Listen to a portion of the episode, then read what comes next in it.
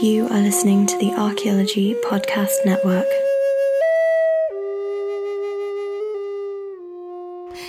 Hello and welcome to Prehistories. My name is Kim Biddulph and I'm fascinated by how we tell stories to each other all the time. And I'm especially fascinated because of my background about how we tell stories about prehistory. Um, today we're discuss- discussing a gra- graphic novel called Mesolith uh, that imagines the Mesolithic world of northwest Europe and tells lots of stories about that. Um, I'm talking to today Matt Ritchie, and the archaeologist of the Forestry Commission Scotland. Hello, Matt. Hello. I'm also talking to John Swogger, who we talked to on the last episode. He's an archaeological comic writer and illustrator himself. Hello, John. Hello. Hello, and um, those dedicated listeners of mine will also remember Erin Kavanagh, um, who is a geomythologist. Hello, Erin. Hello. Hi. Thank you so much, Erin. I know that you've got a little bit of a cough, so um, we will uh, try and um, help you through this. I hope you've got something to drink whilst you're uh, whilst you're talking to us tonight. Um, and so, uh, sadly, Katie Whitaker, who is also um, a comic writer, couldn't join us tonight, which is a bit of a shame. Um, but we'll have fun anyway, won't we? Yes. So, um, I wanted to ask John. John, were you um, were you a bit put out when Ben Haggarty and Adam Brockbank uh, published this graphic novel?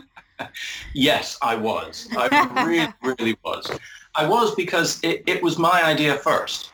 And um, no, I think it's it's one of those ideas that was sort of kicking around at the back of my head when I first discovered that comics could do archaeology. And you think, yeah, you know, we could do this great mythological thing and set in prehistory and so on. And of course, I think that the thing that um, really shows you is that there's a certain level of skill both in drawing and storytelling that you need in order to produce something like this. So although, yeah, I'm sure it was my idea first, there's absolutely no way on earth that I would be able to produce something like this, which is why it's so wonderful to see it. It is. I mean, the um, biographies of the author and illustrator are pretty impressive, aren't they? Yes. Um, with um, Ben Haggarty being a performance storyteller, and he t- uh, tells lots of stories about um, uh, all lots of traditional folk tales, which I, I guess many of them are familiar to you, Erin. Uh, some of them are, yes. I have great fun spotting them. Oh yes, And going, oh, what's that? And struggling to remember what they are. And Yeah. that, that's always a joy. It is. It's quite good fun actually spotting all the all the evidence in here and the stories. And Adam Brockbank, who is the illustrator of this, um, has worked on lots of. is usually a storyboard artist for films, working on Star Wars and X Men and Harry Potter and amazing things like that. So um, it is a pretty good looking book, isn't it? it, it's good looking, and the, the, the really nice thing about it is to see people at that level wanting to put their skills in service of an archaeological story, which actually doesn't happen very often. Um, I think Age of Bronze, I mean, from a comics point of view, Age of Bronze is the other one that immediately springs to mind, where somebody's prepared to put a huge amount of time and effort and real skill um, into something that uh, essentially is relatively obscure. It is, isn't it? Although you know, it's it seems to be the Mesolithic of Northwest Europe um, does kind of capture people's imagination. I mean, Matt, you um, obviously worked quite closely with using Wolf Brother, which is a, a book that we talked about before, isn't it, by Michelle Paver, um, which is set in basically the same era in the same place, um, making and and bringing out some of those the ideas uh, in that for teachers. Um, do you think you would do the same thing for Mesolith? Oh, Is it, does it do something different? I think it, it does something really different. Um, it's it is, as John says, graphic novel storytelling of the absolute highest caliber. Uh, so Ben, ben Haggarty is, uh, and I'm reading off the back uh, of the bi- bi- biographies here, is an honorary professor of storytelling at the Arts University of Berlin. And Adam Brockbank has worked on all the Harry Potter films. These these guys are are grade A uh, uh, um, graphic novel storytellers, uh, and the quality shines through. So, and, I'm not sure it's it's it's the Mesolithic setting that that makes uh, uh, the book. It's actually the quality of the storytelling. The Mesolithic is just the set, uh, and it's quite a simple, uh, quite an easily accessible set, Do you think but so? it is just the set. Yeah, it's it's the storytelling, whether it be from Eastern European myth, whether it be from just from Ben's imagination. Um, it, it's the stories themselves that that shine through in this. Yeah, because the Mes- uh, you're right. The, Me- the Mesolithic is kind of a set. Um, but do you think, Erin? Do you think there's something special about that era that kind of captures our imagination, or is it, or could it be set anywhere and weave all of these stories into it, or any time? I think that. Yeah, I think the latter. Um, I'm I'm not sure how much it conveys Mesolithic information Mm. uh, to. I'm not saying it doesn't, but I again I agree that it, it's the quality of the storytelling um, and that captivates a reader more than the detail of the data, which is possibly the point. I think It sneaks in through the back door. Yes, yeah. I mean, obviously, I think the the most successful books that I've talked about um, that are set in prehistory are not driven by the evidence; they're driven by the story, um, and that is is the way it just has to be. Um, now, I should say, uh, so let's talk. a- Uh, I'm just gonna, yeah. I'm going to just kind of set the scene a bit more with the book and where it's set. It's supposed to be set in te- 10,000 years ago in Britain, and yet there are some some interesting points in the story that um, where things have been brought from basically all over Europe. Um, there's it's centered around a boy called Poika, is that's how I'm going to pronounce it anyway, um, who's a bit of a risk taker and he causes lots of problems, um, and then kind of tries to get out of them as well. Um, so he gets gored by a bull at one point, which is obviously pretty serious in the Mesolithic. It gets taken by a rival tribe, and then there are stories that other people tell him. Um, there, what? So this, I mean, the story um could, if you think it could be set anywhere i think there is quite there is quite a lot of the mesolithic but it's in the there's really small details like there's a lovely uh, dugout boat for instance um there's uh, a fishing spear uh which has we've just kind of um, that's just been found complete with the bone prongs and the flint in the middle um, that it kind of looks like a trident really i suppose um, that features in there. There's um, uh, Star Carr antler frontlets, obviously, uh, make a big part, and they're part of the of the um, of the hunting ceremony. I mean, did anyone else see anything that? I mean, what what's um, the Mesolithic? What was the Mes- Mesolithic actually like, Matt? Um, I, think it, is uh, as depicted within Wolf Brother, within Mesolith, and within things books like The Gathering Night uh, by Margaret Elphinstone. It's very much a um, a tales of survival. Uh, on on uh, uh, the the coastal fringe, or maybe in the in, in the wild woods, uh, or indeed uh, up up in in the uplands as well. And I think it, it's it's a it's a set that lends itself to storytelling because it's so simple. It's almost like a, a desert island. Um, it, it's it's something that people can can pretty quickly grasp. And and what's interesting about Mesolith is it, it started kind of slow uh, with a hunting scene, um, and then starts to ramp up the cosmology of what these these people might have believed. Um, I think where where where the archaeology comes in. Um, there's some some some really good uh, um, uh, parallels and, or or, or uh, um, an, um, anecdotes that they, they've uh, they've brought in from from real archaeological discoveries. Uh, I think they sometimes drift a little, so there's a little bit of Paleolithic stuff in there, like the cave art, yes. and and so and and I, but I don't really mind that, and, and as long as as long as you're not being um, uh, overly worried about this being interpretation, about being factual, uh, and and you're quite happy with it being fictional, then uh, the atmosphere that it gives of the Mesolithic, of what it must have been like to live in these small, tight family groups, uh, and to be continuously on the move, and uh, and always thinking seasonally and about what you, what you were going to be doing next month, um, uh, whether you're doing that as a family group or whether you're meeting up as a tribal group. Um, and it's, it's it's a really good insight into into the, what it must have been like uh, in, in Mesolithic Europe. Mm. I mean, I didn't get the sense that they moved around that much, actually. And obviously, we have got more evidence recently that people were staying still for um, for maybe a hundred years in the same spot, um, or at least some people staying there, like at Star Carr or at Howick, where we've got houses that st- that stand for a very long time. So, um, I mean, the I don't get the sense when I look at the evidence of the Mesolithic that's coming out that it actually was a period of just surviving. And as you say, as it comes out of the book, you do get out of uh, Mesolith, you get a sense of that wider cosmology, particularly. I mean, um, uh, what what one thing that really worried me was about how women are portrayed in this, and I know you're worried about that as well, Erin. Um, and and the Gathering night was much much better in terms of the pre- representation of women's roles. Um, what was it that uh, I mean? If you can describe, Erin, what how it looks in this book to be a woman in the Mesolithic.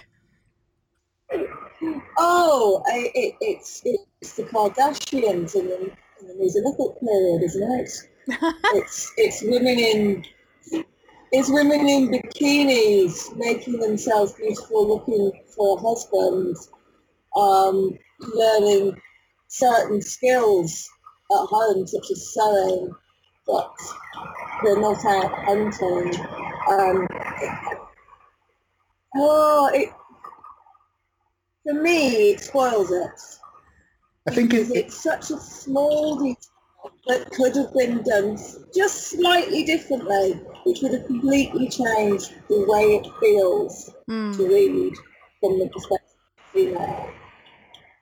It's it's the one story in the book. I think the one you're talking about is, is when they, they find star husbands, that mm. it goes beyond the realm of the Mesolithic set and it turns into complete fantasy fiction and it, it, it really jars. It sticks in the throat. That one story, I really don't like it.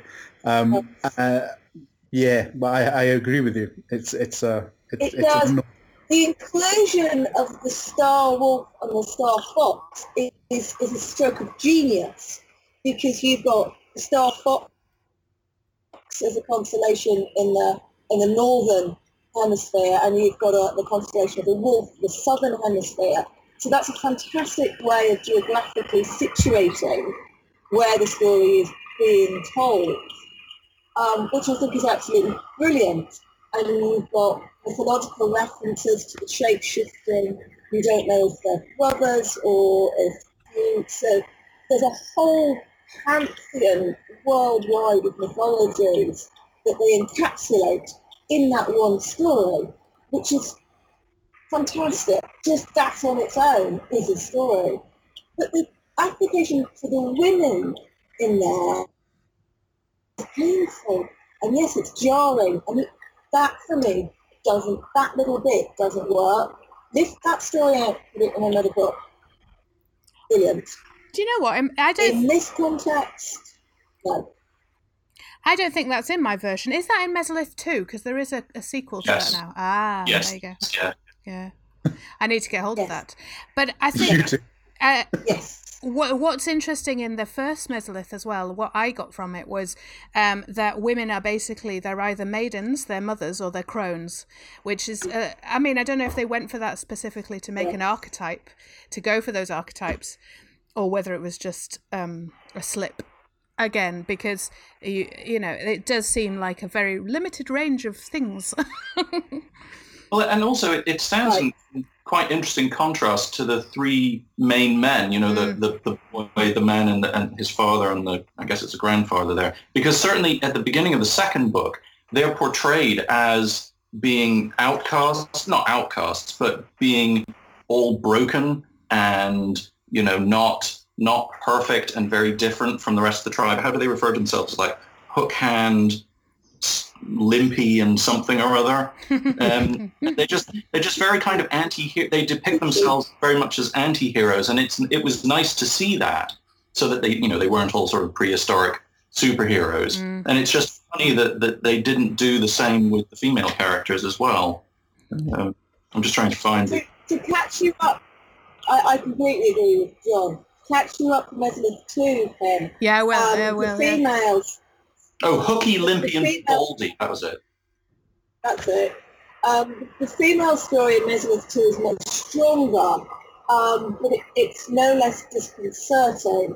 So there's a great ritual where the girls become women yeah, and paint themselves in what's called red fat. I'm assuming it's supposed to be over. yeah, Um, and it's all about getting a husband. right. and they're dressing themselves up to be beautiful to get husbands. And the Star Wolf Star Fox story that themselves too beautiful to work, Oh, and so therefore they, they're going to have starry wow. my Kardashian efforts. So they're going to have star, starry husbands, you see. Right. And then when that doesn't work and they realise they've still got to do things to the world. Now, as an explanation for the constellation, it, it works beautifully. And when they're there, they meet um, a, a Venus figurine, essentially, a huge woman who is breastfeeding um, pair of male twins who are giants. Yeah, So you've got all these mythological and constellation-related references in the story, yeah, which is great, apart from the fact that story is situated in an overriding narrative where women are, as soon as they become mature, married off, and their focus is to be married off. yeah. And it, I don't. Is this the? And that's it. That, that's all they do. That's all they do. Um, But in the Star story, in, in the Star, yes, they do. But but Star story talks about them um, needing to be able to prepare a carcass. Have you ever tried preparing a carcass with a flint? It's really hard work, Yeah. incredibly physically arduous. But these women aren't women aren't considered strong enough to hunting. Now I'm five foot two and eight stone. I can hunt. I can shoot a bow and I can throw a spear. yeah, I can hunt. yeah, absolutely. I know I can't shoot a carcass with a flint because I've tried it. But it's way back in the in the in the book. Um, that's a bit problematic. um so it's um it does seem a shame because i think you know Oh. from ethnographic parallels it looks like in the hunter gatherer period hunter gatherer period of the mesolithic and earlier there wasn't quite so much of this whole you know the women are only around to make babies and you know do the stuff at home um, it was slightly more equal, and it would be nice to. I mean, I'm not. I do sometimes have a problem when um, books about prehistory make it all too nice and too, and everything's so good, and everybody, all these women have power, and there's nothing wrong going on because, you know, we've been. I mean, clearly, women were treated differently in the past, and that's what we're struggling against. But um, uh, when you go into a period like the Mesolithic, where it's it's possible that they were treated slightly, you know, or or did have some more power and more respect and lot and did lots and lots of work, it does seem a shame to to get rid of that. Anyway, anyway, um, so I really need to get hold of that Mesolith too. I think um the the first one as well does have um uh, loads of of the, these kind of European folk tales embedded in it. Um, like the, I mean, the Swan Woman, who is buried actually at Vedbæk Cem- uh, Cemetery in Denmark, makes an appearance, and that was it was lovely to see her. But again, her story is a little. Uh, I suppose at least she does something. She is she is the shaman, where she goes and um, uh, gets eaten by fishes, doesn't she? As she in the story, and then she comes back to life, um, which is kind of a nice shamanic thing to be doing. So she has a little bit of power, but then she becomes kind of the little wife who dies in childbirth. So to be fair, to be fair, I think they, they pack so much into the first book in terms of quality storytelling that it's. I certainly didn't notice any gender um, uh, inequalities. Um, it is really just it's about Poika and what he gets up to, uh, and it's about the stories that are told around him, whether it be about the, the horror uh, of the big blue baby, the the, the man-eating Urga, um, or the, the, the Swan Lord and his captive daughters, or the the, the, the, the old the old woman Korpi, the Raven, Raven woman, Mm. who, who has elements of the of, of Baba Yaga uh, and Eastern European myths. They they pack so much into that first book that uh, um, uh, you know I was just swept away uh, in, in, in, in the storytelling. Whereas you know book book two has its moments. Um, I'm not sure they're ever going to get round to a book three. Mm. Uh, I hope they do, but uh, uh, book one stands stands on its own as one of the greatest pieces of uh, creative archaeological narrative reconstruction that I've ever read. Uh, I, I think it, it really is fantastic, uh, and I certainly wouldn't want to um, uh, worry too much about um, uh, you know the the archaeology of it or or, or the, uh, um, the, the the social aspects of it because it's just a great piece of storytelling. Uh, well, I'd, li- I'd, I'd like to uh, beg to differ, but uh, we're going to take a little break right now, and then when we come back, we'll um, argue a little bit more about this.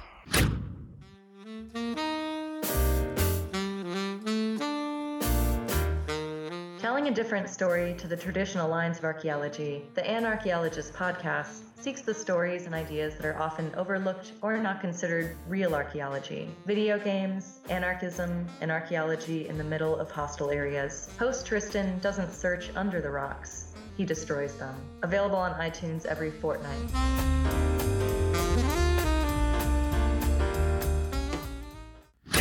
Hello and uh, welcome back. Now we're um, it's getting a little bit heated, so maybe we should move on to a to a not talking about the representation of women. But I just want to say right at the beginning of Mesolith One, Poika says, "I don't want to stay behind whilst you go hunting. Stay behind with the women and the weak." So there you go. Anyway, po- uh, my I rest my case.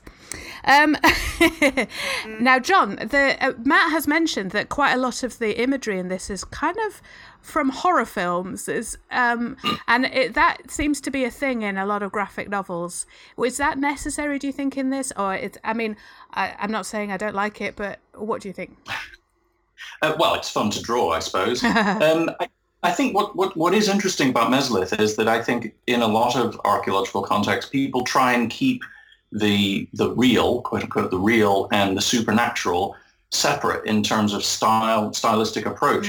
And it's interesting that both in Mesolith and in Age of Bronze, the the writer, both the writers and the artists have taken a completely the completely the opposite approach, which is to make the supernatural and the real in the same style. Hmm. So you're never really certain whether what you're seeing is real or supernatural. Hmm. And it, it's an interesting, it's a very kind of anti-archaeological approach where we're very careful to separate out things which are, you know, more plausible from things that are less plausible in our interpretations. And I think that's what makes Mesolith feel so different from most archaeological texts.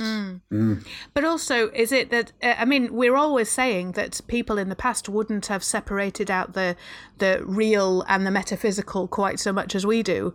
Um, And is does is it uh, possibly a a, a, a um, need to kind of show that? Uh, Yeah, well, yes, I, I suppose so. But then if, if you think about it, neither do we. If all the lights go out, if the power goes, Oh. and you're stuck in a building that you don't know, by your, you imagine all sorts of things. And it's not just imagine them. You genuinely see them. You genuinely think that somebody is 10 feet away from you coming to get you or whatever. Yeah. So I, I think it's a I think it's a very um, it's it's a necessary way to show that kind of feeling which we we generally don't talk about, we generally don't acknowledge, and, and we do put it in our horror films and so on. But uh, you know, as you were saying, there's a lot of kind of horror film or horror genre uh, imagery in the books, and I think that's that's their way of telling us this is this is that kind of moment. because the big blue baby um, that turns into a flesh-eating monster is uh, is pretty disturbing. And I I wondered, is that based? Does anybody have any knowledge of any f- traditional tales that tell about flesh-eating demon babies? Does anyone know, Erin? I, I did ask my, my wife who's Not called as I've found yet. So I wondered because I mean, there's some of them are clearly going to be um, uh, uh, are from traditional tales, like the Swan Woman, but the but some of them I wasn't I wasn't so sure. Okay. Um, Mesolith 2 has two giant babies in it, Ken. Does it really? So if they do a third one, we're, we're going to be in the, the triplet range.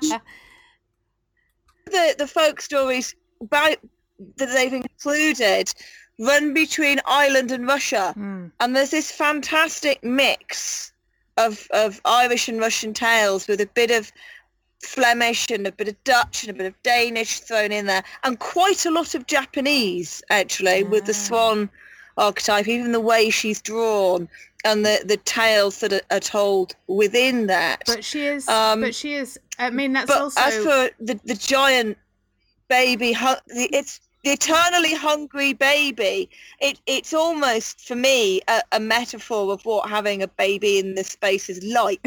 in that they're a darn sight bigger than they physically are and they are perpetually hungry. So it, it's back to that physical, metaphysical reality twist where the, the two sides blur yeah.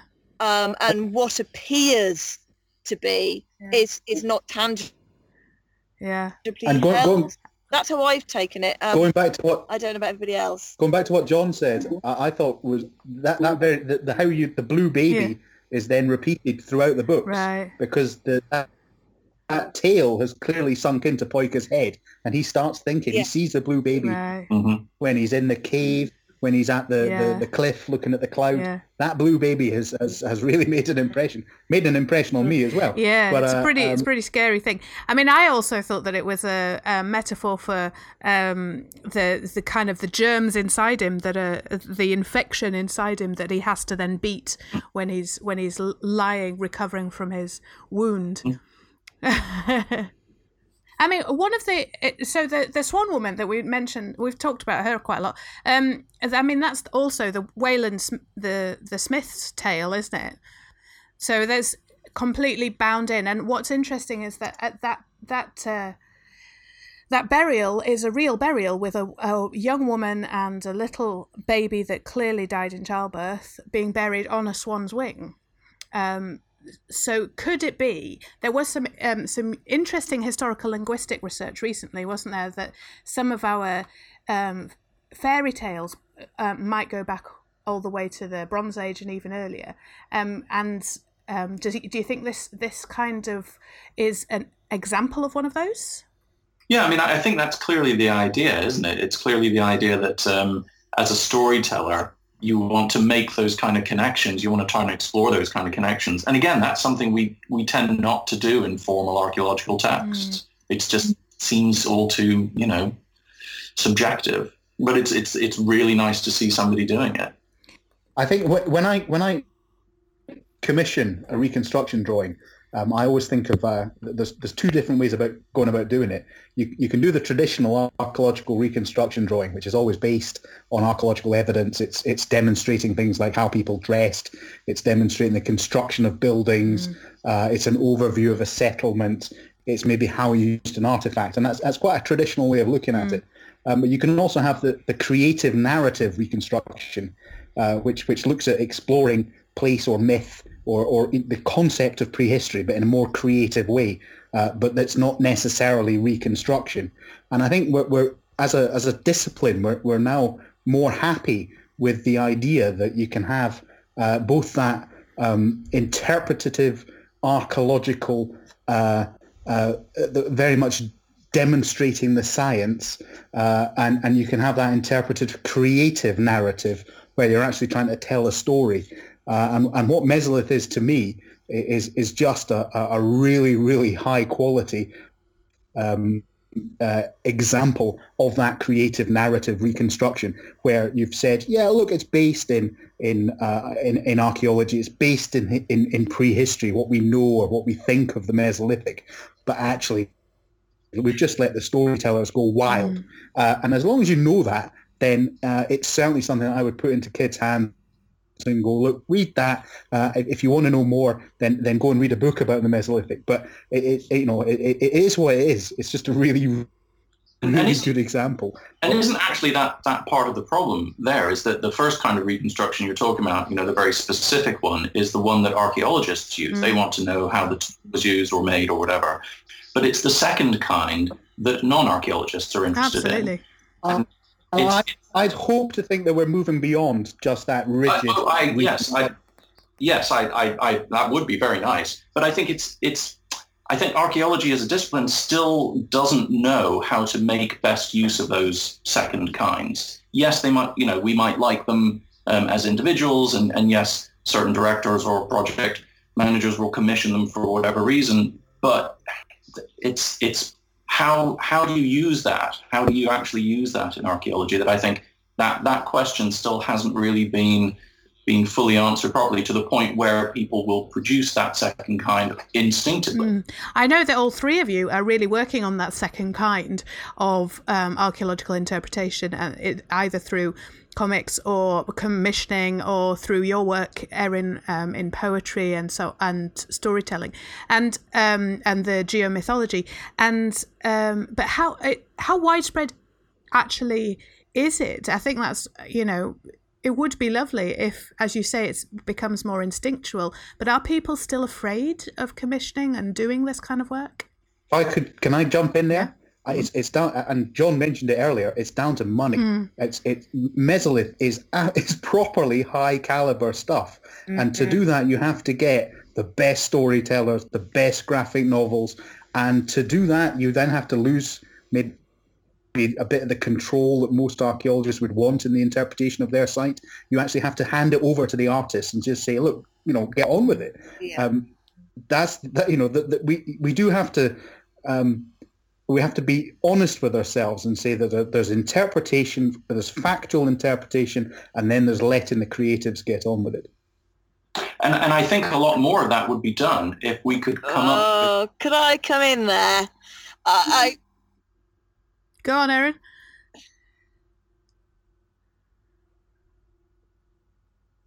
Sorry. Um, facts are still facts and fiction is still fiction. For me, where there is factual data, I like to see a story stick to it because there are enough gaps in between the facts for the fiction to run wild. Um, so where there are details that, that can be anchored down into data as known at the time of creation of a piece of work, I do think that should be accurately represented. And I'm a little wary with Mesolith 2 with aspects of that, um, particularly in relation to the, the hunting of horses, which is a very contestable um, topic and the way they've shown it, I I can't fit any archaeological data to match the way they've shown it, and that for me is problematic. Um, I, I um, but I'm agree. very very happy to have the blurring, that fact fiction blurring in the representation. Does that I, make sense? I totally agree with you. I, I think if when we're looking at trying to to be more creative with, with, with archaeology and, and with the sites or places or artifacts that we're trying to explain. Um, we need to be very clear about um, the, the, the, including the methodology. If, if you're doing archaeological reconstruction or archaeological narrative or indeed mm. archaeological mm. visualization, then you have to base it in the science and have an element of the science and the methodology within that. Otherwise, you're just going into the completely creative narrative stuff, which is great. We all love it, um, and there's a there's a, yes. a, a, yes. there's an element of projects or, or, or, commissioning projects or running projects that we should think about doing that because it's what what uh, the, the outreach and what people really like. But I think that there's this there's, there's a kind of blurred zone in, in between um, where uh, clever, I think if we were clever about it, a bit canny about it, um, we could get some really good work done creatively but based on the archaeology. Yes. Mm. John, you were trying to, to say something earlier. Is yes. that a good point? And, and Mesolith 2 doesn't do that. No, no. Um, yeah, no, I, I, I think... Mesolith 2 doesn't, doesn't do yeah, that for me. Yeah. Uh, sorry, John. um, yeah, no, I, I, I, completely agree with all this. Um, and I think one of the things that um, archaeology and archaeological visualizers of all kinds need to work on is a way of doing that is a way of signaling in a work what evidence is used for, for what elements of it and, and what elements of it is are based on this degree of speculation and so on, which in itself is quite a difficult thing to it do. It is. How um, would you and, approach it, John? Um, I, this is one of the things that we tried to do out at, at Çatalhöyük when I was illustrator there is, is exactly that, come up with a way of doing it. And the best way we could do it, the rest, the best idea I suppose we had at the time was to try and incorporate all kinds of, you know, hovers and hyperlinks and stuff that would, in a, in a digital image, would allow you to sort of pop windows out, a kind of primitive form of GIS. But I found that I found that problematic because you could still extract the image away from all that information. Mm. And that was one of the reasons why I ended up with comics because it was so it was much more difficult to extract the text and the, the sort of explanatory part of the information away from the image. Mm. Um, so I'm still I'm still thinking that that is the direction that I would head um, to do to do that kind of signposting. Um, I'm not sure how you do it in other kinds of media or in other ways. Yeah, because I've seen it in other in picture books uh, for younger children. Because mesolith, I wouldn't give to a uh, an age seven year old who are the people studying the Stone Age in in England anyway. Um, I, is is to have um, information at the back of the book saying, "Oh, look, this is the real object, and this is where it came from." Um, and that's quite nice, but it does bring it back to that whole factual thing um, away from the story.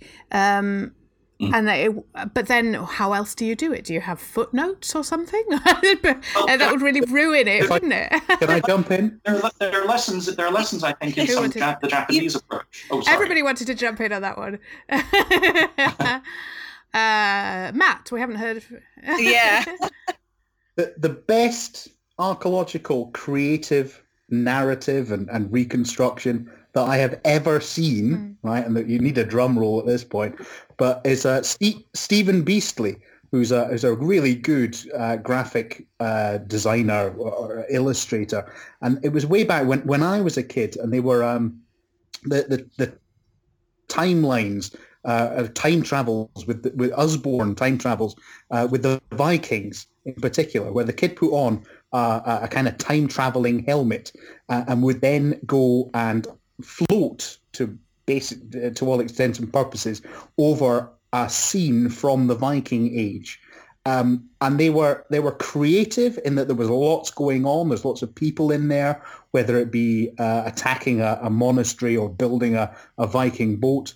Um, but they were informative because there's lots of little you know captions, like John says. You can't you, you actually can't disentangle the, the, the information from the narrative. It's all in there. You have to see the whole as, as you look mm. at it. Um, and I thought that that, and I, well, I always say that the, that the Stephen Biesty yeah. Usbornes were brilliant. Um, mm. Sorry, Erin, you wanted to say something. I think Mesolith, yeah, I think Mesolith does this very well uh, actually, as as John had said before about the way it, it interweaves um, the the metaphysical with the physical and the data with with the mythological. My my quibble is that the data isn't always accurate data, and no. so then you mm. yeah. where where the information is is coming from that that I do find problematic. And I have just remembered, actually, in relation to your earlier question about the blue baby, mm. in that the colour blue is generically taken to mean creation. Um, so it's often used within creation myths to indicate the other. So Kali, Krishna, yeah. etc. That that colour of indigo so maybe there's there's an element of that going in with the, the blue babies. Oh, that's interesting. Well, right now we have to take a quick break. I know it's getting really interesting. We'll be back in a couple of minutes. All these things we make no apology are the study of archaeology. But we don't do dinosaurs. Did aliens build Stonehenge? Did the Easter Island statues walk? Did the Vikings colonize Midwest America? What does mainstream archaeology have to say about all of this? Listen to the Archaeological Fantasies podcast and learn about popular archaeological mysteries. Hoax or fact? Learn to tell the difference with Dr. Kenneth Feder and co host Sarah of the Archy Fantasies blog. Check out the show on iTunes and Stitcher Radio and at www.archaeologypodcastnetwork.com forward slash Archy Fantasies and get ready to think critically. Let's get back to the show. Funny blokes you will see are a staple of archaeology. Hi, and we're back again. So, um, we're we're quite uh, having quite a lot of uh, discussion over this Mesolith book, which is may or may not be set in the Mesolithic with uh, the use of its. Um, uh, evidence from all over the place, or not all, or lack of evidence, and it's uh, where it's created the ideas. Now we were talking about whether or not these books need to be grounded more in um, evidence where the evidence exists. Um, but part of the of what I like about Mesolith, and I think you mentioned it before, Matt, about um, how he ends up. It's supposed to be set in Britain, but he ends up in Lascaux for some reason, and then possibly Chauvet Cave as well in the south of France, where there, where there's all the the handprints or at least the hand negatives on the wall. Um, I, I, there are other uh, caves that have those handprints, not so much in Lascaux, I don't think. Um, and uh, obviously, you've got the Danish stuff coming in, and you've and and Erin, you've talked about all the different myths coming from all over the place. Um, and um, Matt, you did say you'd be happy to give this to a child and say, read that, and then find out something else. Uh, you know, read something a, a proper book. well, you didn't. No, I'm putting words into your mouth. You didn't say a proper book about the Mesolithic. I did kind Kinda. of. Um, I, I, I think that the, there's these are are really really interesting books because of what they say about us as archaeologists.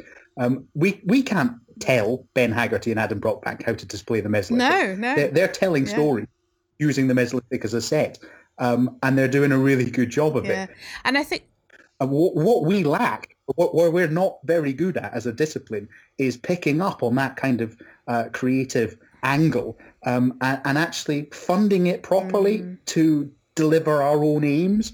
So we, we wait for TV to turn up and film our sites and then moan that they're not doing it properly. Or, or, or we, we, we, we wait for the press, we maybe we, we put a press release about something and we moan that the press don't cover Yeah. it properly. If we want to do it properly, we have to put in money and time and investment in terms of resources, in terms of, of, of producing similar high quality Yeah. visuals, similar high quality stories that, that, that speak to a wider range of people than maybe just the, the archaeological enthusiast, um, and, and does and delivers more than, than just the the interpretation panel on site, Yeah.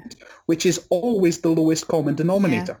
Mhm. And that, that that's what really gets me. That that you know we, we can tell a tale um, when it's delivered in three small paragraphs that, that get progressively more detailed because we know that most people just stop reading after the first paragraph and look at the picture. yeah, I, I think we, we have to take the challenge that's been thrown down by something like Mesolith and say that this is a great way of delivering archaeological methodology and information. Um, a- as well as the the, the, the, the, the the story that comes out of it in terms of prehistory. Um, but to do that and to retain control, and I do, begin, I'm sorry, I'm beginning to rant. We have to we have to try and do it. Yeah, ourselves. and I know you're very committed to to commissioning this kind of work. Um, uh, and you've produced a lovely stuff. Sorry, Erin. Yeah, um, I mean, some of us are doing Mm. this. Um, there, there's no shortage of people capable of doing it. The the problem, as you, you were stressing, is, is Mm. funding, and that the funding consistently comes from the science side. Um, and I mean, I, I get up as a matter of course, but people look horrified when they realise they've got to pay for poetry, they've got to pay for artwork, they've got to pay for cartoons, they've got to pay for theatre, they've got to pay for film. Um, they're quite happy to pay me to go and put in a borehole or Mhm. take people on a science walk. Mm. And and that's a cultural issue to A do cult- with It is. finance and where we place Cultural in terms of the importance. discipline. It's it's not a lack of um, skill set within the discipline. I agree. There's some amazingly creative people out there. Yeah, I don't. I think the, the discipline actually uh, has has got these skills. Mm. Yeah, I mean, definitely. All the people, uh, most of the people. Um, we we're just not No. funded to them. Uh, most of the people I've talked to on this podcast and many people I've met um, elsewhere in archaeology have got so many amazing skills um, and doing some brilliant stuff. Um, like you, Erin, and like, uh, for instance, the team Build and Burn, um, Kenneth Brophy and um, Gavin McKenzie doing their uh, brilliant events where they, they build something and then burn it. Massive event. It's absolutely great. Um, and um, the your comics, John, and Katie Whitaker we talked to, and Hannah Sackett doing some lovely um, comic illustrations as well. Um, and lo- I, I take my hat off to all illustrators. Actually, I just think it, it they you te- tell a story in um, so many brilliant ways. Um, but John, um, it, it there is this issue, isn't there, where um, artists are supposed to give their work for free for some reason. Yes, yes. I think particularly where the sciences are involved, uh, it, as you know, it we're the second rung on the ladder or the second tier or whatever. There's always this sense that it's not quite as important as Yeah. the science, um, as I was saying.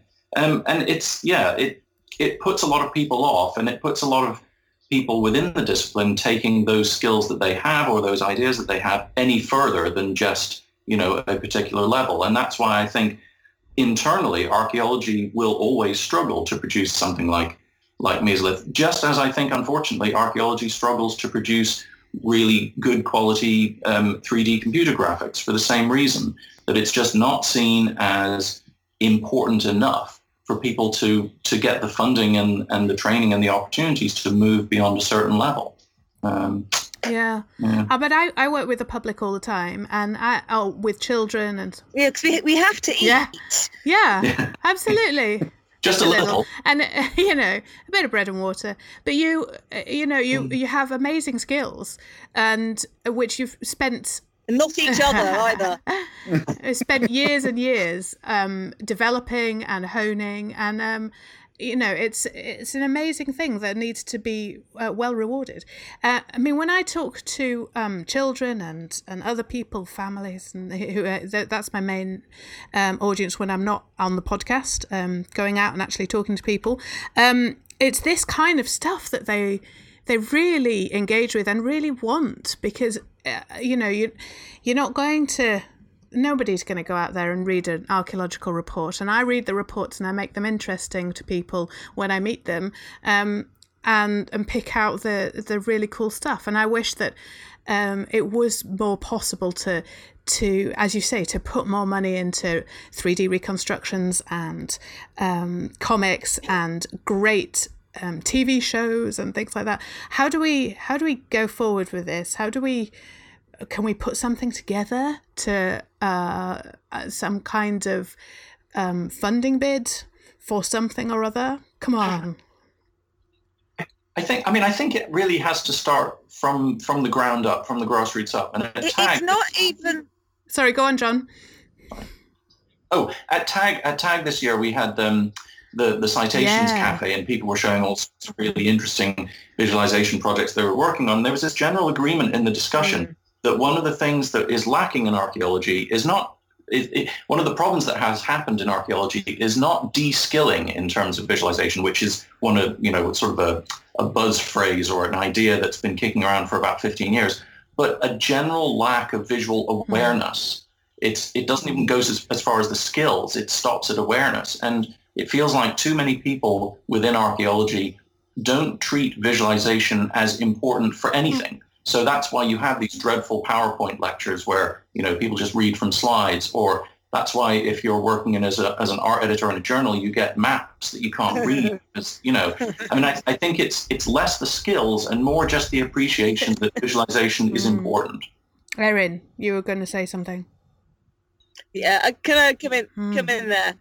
Uh, I I completely and utterly agree agree with John. That yes, um, and then, but then from working um, outside of the academy, it's getting the tourist groups, uh, the councils, uh, the galleries, etc., to work with experts to check the data that they're using because money is being put into iBeacons. It's being put into reconstructions.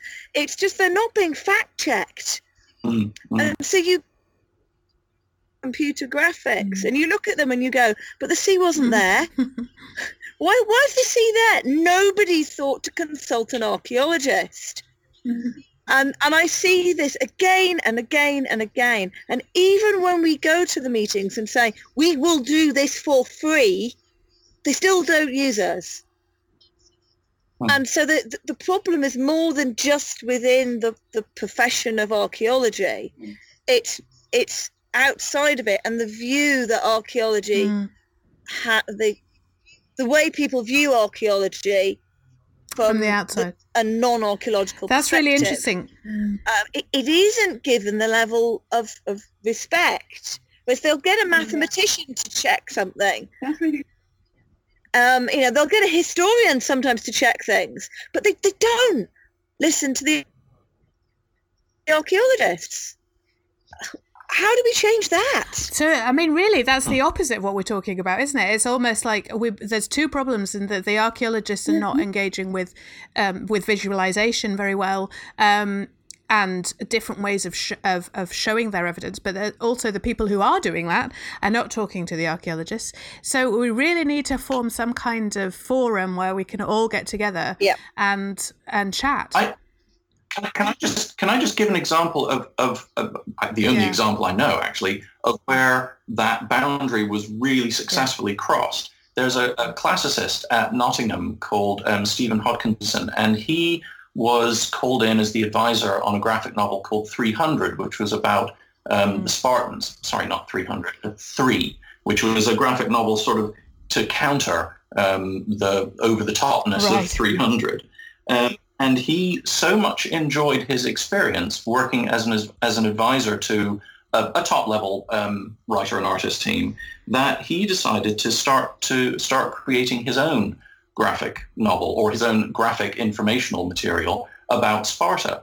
But he is very much an old, and, and I'm sure he wouldn't mind me describing him. So he's very much an old school classicist.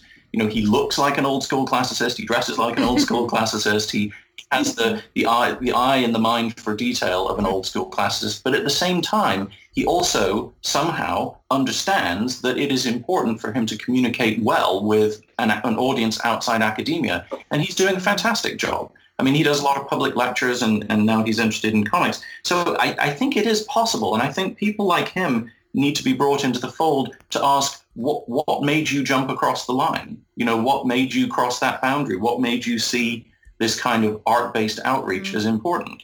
Um, just just Yeah, as an and what would you say, John, to people who are wanting to to actually get into comic? Yeah, I mean, it, it is possible. Sorry, Erin. Um, uh, what to get into um, comic r- creation? What would you say? Any advice? uh, read a lot of comics. um, I, I think the first thing to do is to make yourself familiar with the medium. So yeah, reading a lot of comics is important. But also, as we've been talking about, think about how your data is can be translated into a story without leaving any of that data behind.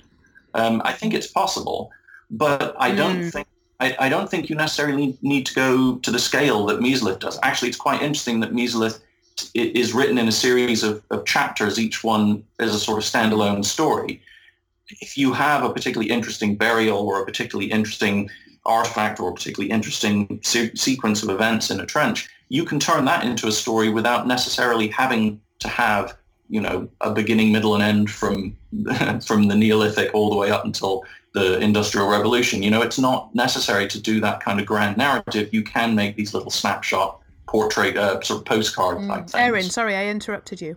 I think I've forgotten what I was going to say. I, I completely agree with John, and actually, he, you saying that at, at Tag was was um, a boon to me because it made me realise I didn't have to drawing and writing an entire novel.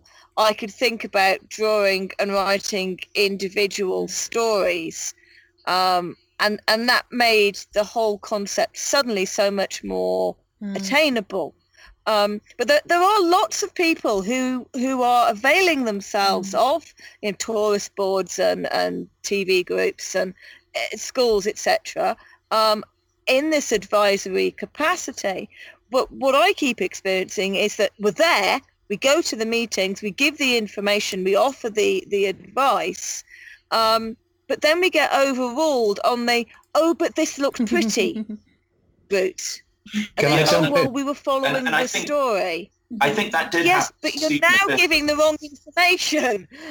And I, th- I think that did that did certainly happen to Stephen, and he gave a very interesting um, presentation about it. And I think that's what then made him realise that if he wanted to have less of those kind of moments, he had to take charge of the whole process himself. So he went out and found an artist.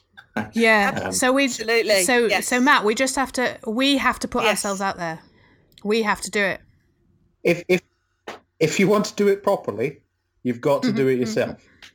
But the problem is is that to get the quality of somebody like Mesolith, uh, Ben Haggarty, Adam Brockbank, even 300, which uh, I will stand by as, as an exceptionally great piece of storytelling uh, in terms of uh, Bronze Age Greece.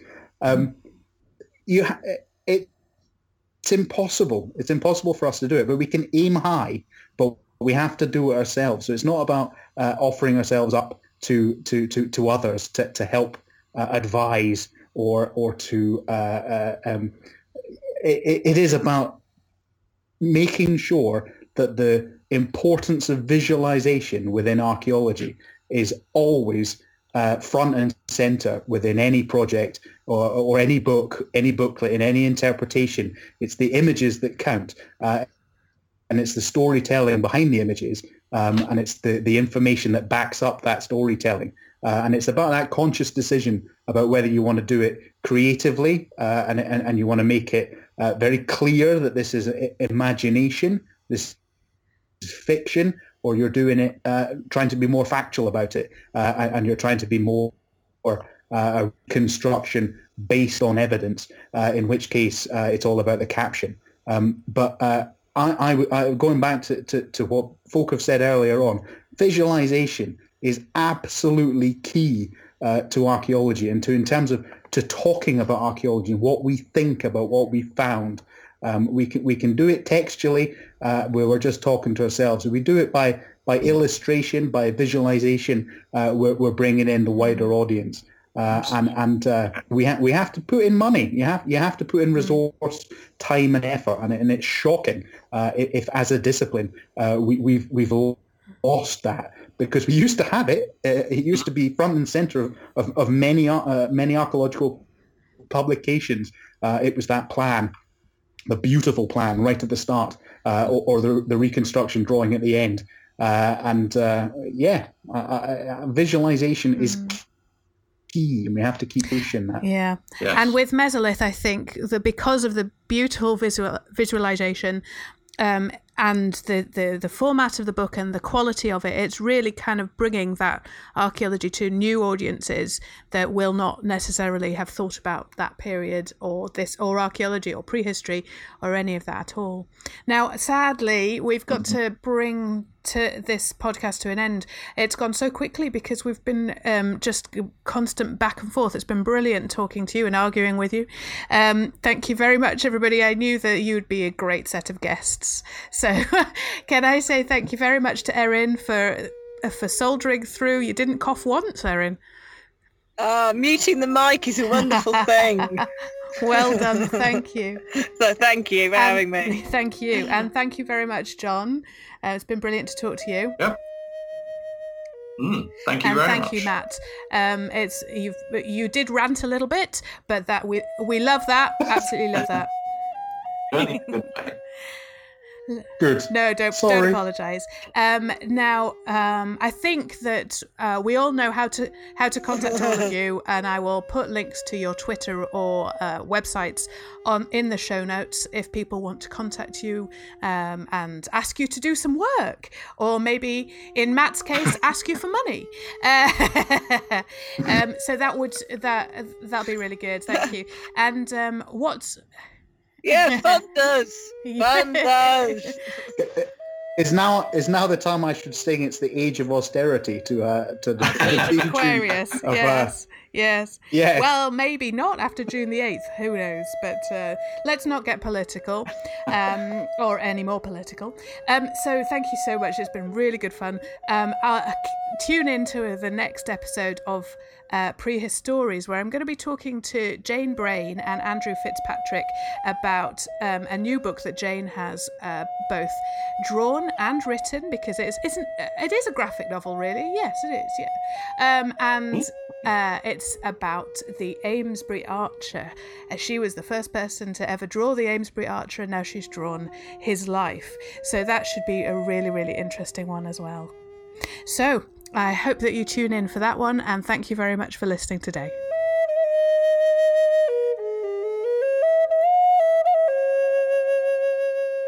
This show is produced by Chris Webster and Tristan Boyle, and was edited by Chris Webster. This has been a presentation of the Archaeology Podcast Network. Visit us on the web for show notes and other podcasts at www.archaeologypodcastnetwork.com. Contact us at chris at archaeologypodcastnetwork.com.